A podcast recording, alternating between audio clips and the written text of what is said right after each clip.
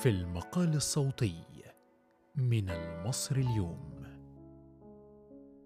تحت عنوان خليها تنضف يكتب حمدي رزق في مقاله ويقول أن تأتي متأخرا خير من ألا تأتي أبدا.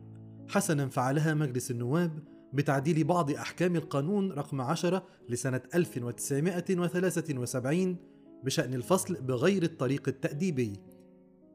الذي يستهدف فصل الموظفين الإخوان والعناصر الإرهابية من الجهاز الإداري للدولة.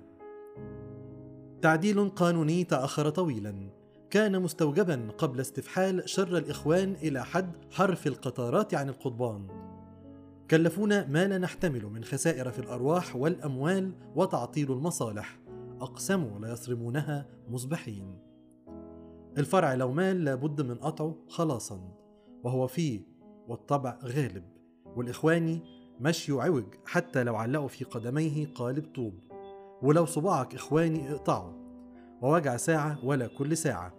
وجراحة قانونية عميقة قلب الجهاز الإداري النابض أفضل كثيرا من مسكنات تأديبية لم تعد تجدي علاجا مع مرض عضال استفحل.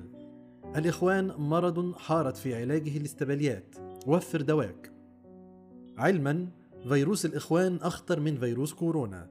فيروس متحور لا تجدي معه لقاحات معملية.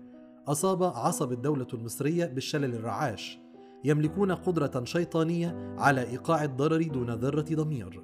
ضمائرهم ميتة وإن صاموا وحجوا وأقاموا الصلاة على وقتها. مثل هذا القانون سيعارضه النحانيح وسيذرفون الدمع الهتون وسيقيمون مندبة حقوقية.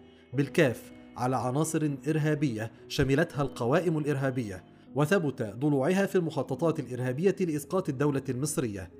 عاصر الليمون وآكل الزيتون استطعموا طعام الإخوان قبلا.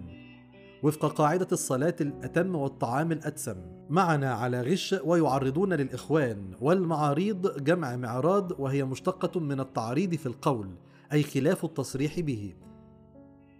وتعد مندوحة عن الكذب عند إخوان الشيطان عادتهم في الكذب ولا هيشتروها وبالسوابق يعرفون. الموالسون يمتنعون هذه المرة. الحكاية باخت قوي. هرمنا ونحن نكافح خطر الإخوان. وتحملنا طويلا وكثيرا أذى الخلايا الإخوانية النائمة في الدغل الحكومي. في الجهاز الإداري للدولة عاثوا فيه تخريبا وتعطيلا. من قطع الكهرباء والمياه حتى تخريب قطارات السكك الحديدية. واسألوا الوزير كامل. الإخوان لا يتوبون أبدا ولا يستشعرون وطنا ولا مسؤولية ولا يقفون للعالم احتراما. أقله رادع قانوني لكبح شرور الإخوان. تبجحوا في وجوهنا. وبرزوا متحدين. آمنين من الملاحقات والعقوبات وفق منظومة تأديبية عاجزة قاصرة.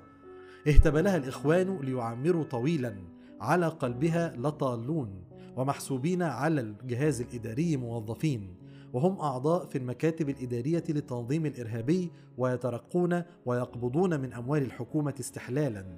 يأكلون سحتا في بطونهم نارا ويستمرئون الرواتب والحوافز ويطالبون بالأرباح على خسائر يعملون عليها ما استطاعوا إليه سبيلا. الخشية من سوء استخدام القانون ضد المخالفين والمعارضين تخوف مشروع. والتحسب موجود والقضاء فيصل في الأخير. ولكن ترك الحبل على الغارب لإخوان الشيطان والترمخة على شرور الإخوان بحجة حقوق الإنسان بالكاف حق يراد به باطلا لأنه يتجاهل خطر الإخوان. القانون خطوة على طريق التطهير ومطلوب مراجعة التجربة الألمانية في اكتثاث الحزب النازي من الحياة. الإخوان أخطر من النازية ولكن أكثر الناس لا يعلمون. المقال الصوتي من المصري اليوم.